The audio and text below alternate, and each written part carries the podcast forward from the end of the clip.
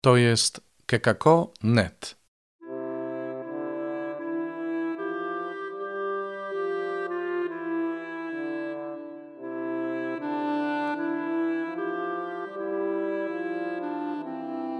Nel Vangelo di Luca, al capitolo 2, al versetto 8, sta scritto così. W Ewangelii według świętego Łukasza w rozdziale drugim, w wersecie ósmym jest napisane tak.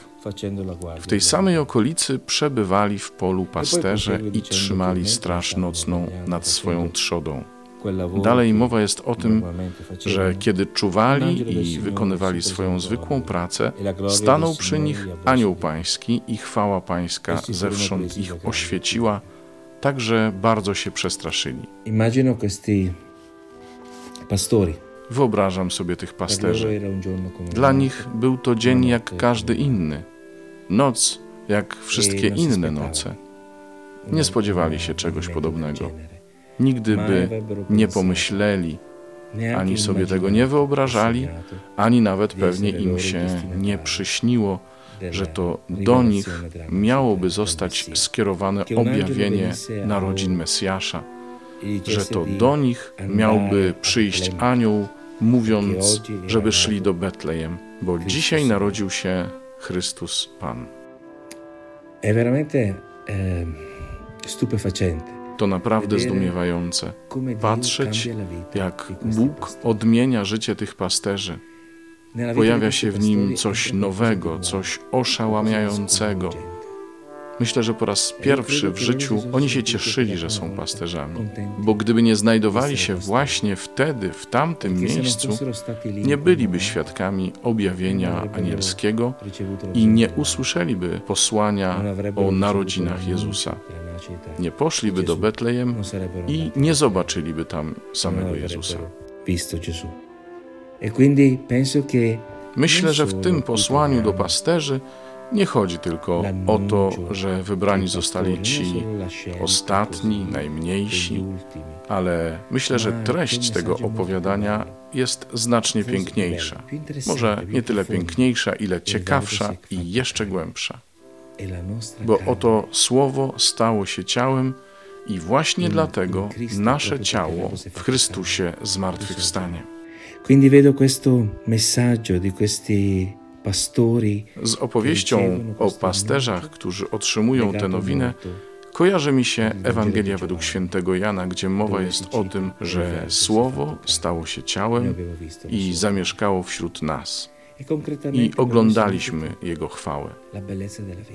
Dla nas jest to wyraz urody życia, takiego jakie jest, i tego wszystkiego, co w nim się wydarza.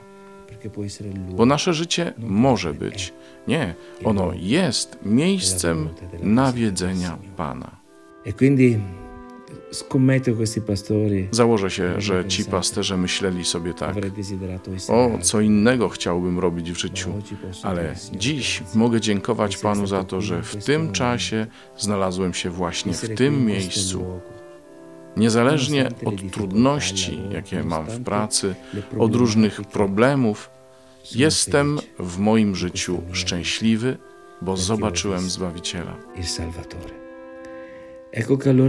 Boże Narodzenie jest więc przesłaniem nadziei dla nas wszystkich. Przesłaniem wzywającym do wdzięczności za dar życia, nawet jeśli to życie nie wydaje nam się szczególnie piękne ani pociągające. Ale przecież jest to życie, w którym przyszedł do nas Pan. I to właśnie czyni Bóg. Przychodzi do nas wśród naszych ograniczeń i do naszego ubóstwa. Te ograniczenia i to ubóstwo nie zatrzymują Jego nadejścia. Przeciwnie, On przychodzi, aby przekazać nam tę przepiękną nowinę.